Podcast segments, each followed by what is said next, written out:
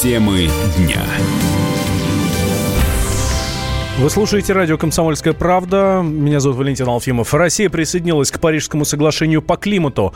Постановление о принятии документа подписал премьер Дмитрий Медведев. Он отметил, что нужно развивать низкоуглеродную и зеленую экономику.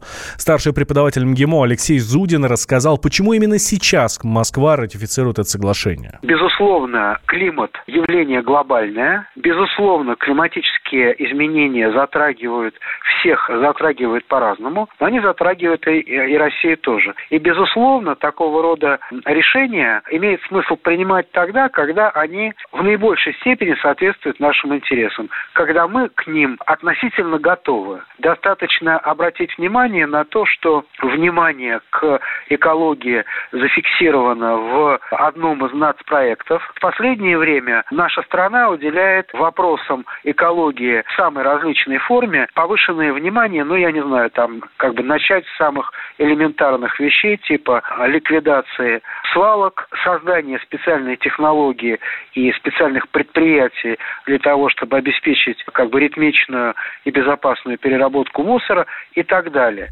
Но вот Китаю соглашение невыгодно, говорит член Комитета Госдумы по международным делам Антон Морозов. Парижское соглашение по климату, оно в интересах России, поскольку там речь идет в основном о сокращении выбросов промышленных. Больше всего это бьет по интересам Китая, поскольку это будет сдерживать определенным образом э, их развитие, потому что они уже все нормы и квоты израсходовали. У нас наоборот, пока что, к сожалению, не так бурно развивается промышленность, соответственно, выбросы у нас в пределах установленных квот. Представители больше чем 170 стран заключили Парижское соглашение по климату в апреле 2016 года. Документ призвал, призван урегулировать меры по снижению углекислого газа в атмосфере. При этом США решили выйти из соглашения в конце прошлого года. Вашингтон подтвердил отказ страны от обязательств по документу. 11 полицейских наказаны после изнасилования волейболистки в Анапе. К ответственности привлечены даже два сотрудника из краевого главка. С подробностями корреспондент «Комсомольской правды» Евгения Хилько. Резонансный случай на пляже в Анапе произошел почти месяц назад. Хотя проверка до сих пор идет, виновные уже наказаны. За секс, которому двое полицейских склонили 17-летнюю волейболистку, понесли наказание 11 человек. Двое ППСников, главных героев громкой истории, уволили из органов без особых разбирательств уже на следующий день. Всего же, по данным ГУМВД по Краснодарскому краю, по отрицательным мотивам уволены четверо сотрудников патрульно-постовой службы. Кроме того, к строгой дисциплинарной ответственности привлекли и их руководителей. Потеряли работу начальник отдела МВД МВД по Анапе и его зам, который отвечает за охрану общественного порядка в городе. А вот их коллега, еще один замначальник МВД по Анапе, отделался предупреждением о неполном служебном соответствии. Стоит сказать, это санкция с испытательным сроком, в течение которого должны быть исправлены все нарушения. Через год будет комиссия, которая примет решение о снятии взыскания. Но в некоторых случаях итогом может стать снижение по должности или даже увольнение. Из-за громкой истории в Анапе к строгому наказанию подверглись двое должностных лиц из числа руководящего состава. Правда, их должности и имена не разглашаются. Сами полицейские, которых обвиняют в понуждении к действиям сексуального характера, сейчас арестованы. Общаются они только через адвоката. Их защитник уверенно заявляет, никакого секса на пляже не было. Евгений Хилько, Комсомольская правда, Краснодар. Александр Друсь возвращается в шоу «Что, где, когда». Эм, как сообщила телекомпания «Игра ТВ», на это решение повлияли извинения от знатока и срок давности скандала с его участием в программе «Кто хочет стать миллионером». Коллеги, друзья, рады его возвращению. Александр Борщевский считает, что единственная ошибка, которую тот совершил, повелся на провокацию. А я очень рад, что он возвращается, потому что я считаю, что человек, однажды попавшийся на провокацию, э, не должен быть наказан то, что он по жизни сделал, и то, что он э, по жизни заслужил, и та любовь зрителей, которой он пользуется, полностью компенсирует глупость, которую он однажды допустил. Именно глупость, подавшись на провокацию. Второй участник скандала Илья Бер считает глупостью решения о возвращении друзья в шоу. В том числе и потому, что извинения знатока не касались сути конфликта. Я считаю это решение позорным и доказывающим, к сожалению, в очередной раз, в России институт репутации, равно как и некоторые другие важные институты, не работают. Мне очень жаль, что это так, и я надеюсь дожить до времени, когда это изменится. Человек э, никак не пострадал, извинился формально и не за то, что сделал. Я не, вижу никаких оснований как-то менять э, его отстранение. Если люди хотят играть с жуликом, ну хорошо, пускай играют жулик, показывают жулика в своей программе и делают вид, что все в порядке. Это их жизнь, их репутация, их решение вернулся бы сам Берф, кто хочет стать миллионером, он эм, не уточнил. По его словам, приглашение со стороны руководства Первого канала пока не поступало. По мнению публициста, публициста Анатолия Вассермана, ни Бер, ни Друзь отстранения эм, можно было бы избежать, ведь причиной конфликта стало простое недопонимание.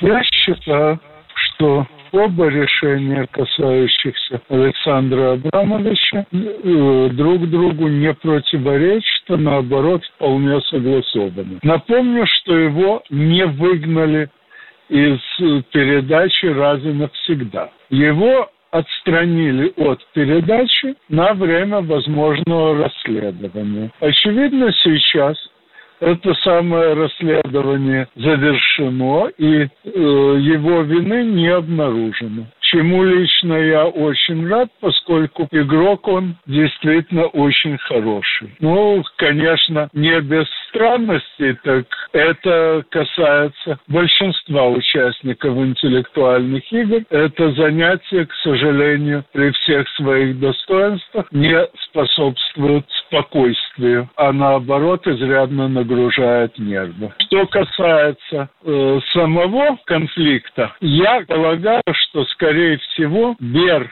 и Друзь каком-то разговоре не поняли друг друга, и каждый заподозрил другого в нечестных намерениях, после чего попытался вывести, как говорится, на чистую воду. Если это так, то я очень рад, что недоразумение разрешилось.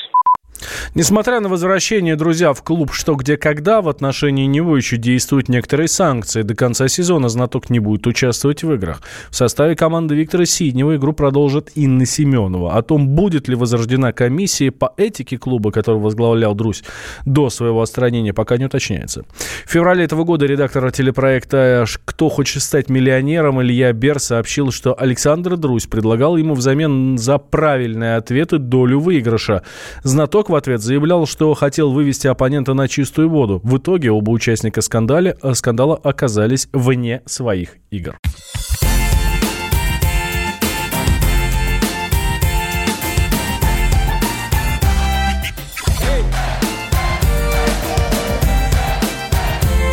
Прекрасная пора. На радио «Комсомольская правда».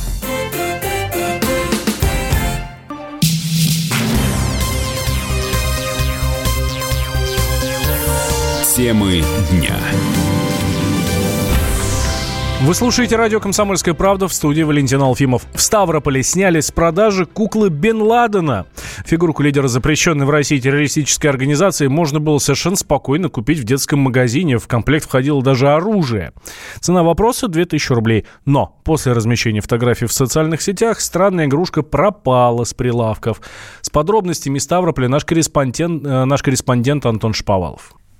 Всемирно известный террорист, который организовал теракт 11 сентября, представляет собой пластмассового человечка с автоматом в руке и с имитированным флагом Аль-Каиды под мышкой. Его одели в белую одежду и завязали ему на голове Арафат. Был там еще один Бен Ладен, но только в коричневой мантии и сюртуке. Отметим, что террорист, за голову которого власти США давали 25 миллионов долларов, в Ставрополе стоит 2000 рублей за штуку. Очевидцы сфотографировали крамольный товар и выложили снимок в социальные сети. Общественности, мягко говоря, игрушка не понравилась слишком рискованный друг для ребенка. Разозлил и чернушный каламбур фотографа на одном из порталов. Эта кукла идет в комплекте с самолетом. Но некоторые сказали, что это взрослая игрушка для коллекционеров и не поддержали коллективный настрой. А в народе же кукле Бен Ладена дали прозвище «Будь он не ладен». В это же время активисты пропустили хохму мимо ушей и пустились на поиски магазина комментариях появилась новая фотография товара и указка, что это детский магазин «Карапуз». Жительница Ставрополя Наталья Титова рассказала «Комсомольской правде», как она узнала об этой причудливой игрушке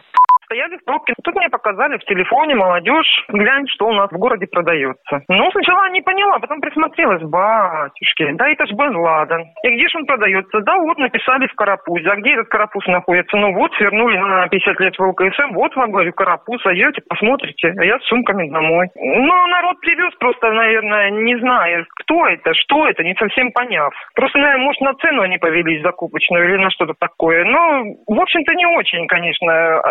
Осадок-то остался. Я поехал в магазин, чтобы увидеть эту куклу лично. Несколько сотрудников курсировали вдоль полок недалеко от входа. В магазине, который не так популярен в будни, было полным-полно народа. И за каждым следил консультант. Мне удалось побыть без этого внимания всего лишь минуту, за которой я успел пройтись по всему магазину. Дальше за мной шел консультант, который хотел то ли что-то продать, то ли что-то скрыть. В итоге Бен Ладена нигде не оказалось. Горожане тоже заметили эту пропажу, но никто не расстроился. Многие рады, что их детей уберегли от преждевременного контакта с ужасной куклой. О том, насколько была опасна игрушка Бен Ладена для детей, нам рассказал детский психолог Татьяна Ночкина сам ребенок не догадается о том, что это кукла такая. То есть, если родители покупают эту куклу, и ребенок не в курсе, в какую куклу он играет, то как бы мы здесь вообще даже не поднимаем вопрос. Но дело в том, что дети растут и будут рядом. Старшие братья, сестры. Кто-то на площадке увидит, да, эту куклу. То есть дети постарше, они могут сообщить, кто это, что это. И если вот эта информация уже идет, или даже ребенку вот это произнесут, что это кукла террориста, соответственно, это не очень хорошо. То есть ребенок может невольно изображать мирового тирана. Ребенок может начать играть в эту игру, потому что ему окружение начнет говорить, что это за кукла. Вообще каждый родитель, он в ответе за то, в какие куклы играют дети, в том числе Monster High, куклы девочек, которые с двумя головами, в том числе и такая же кукла. Вот, конечно же, в такие куклы дети не должны играть. Правда, о пластмассовом Бен Ладене начинает потихоньку забывать. О нем никогда не вспомнят после того, как сбудется мечта недовольных. Игрушкой заинтересуются спецслужбы. Пока же никакой информации не поступало. Антон Шиповалов, Комсомольская правда. Лучше и сто раз услышать, и сто раз увидеть. Наш эфир на YouTube-канале «Радио Комсомольская правда». Для всех, кто любит по-разному. И ушами, и глазами.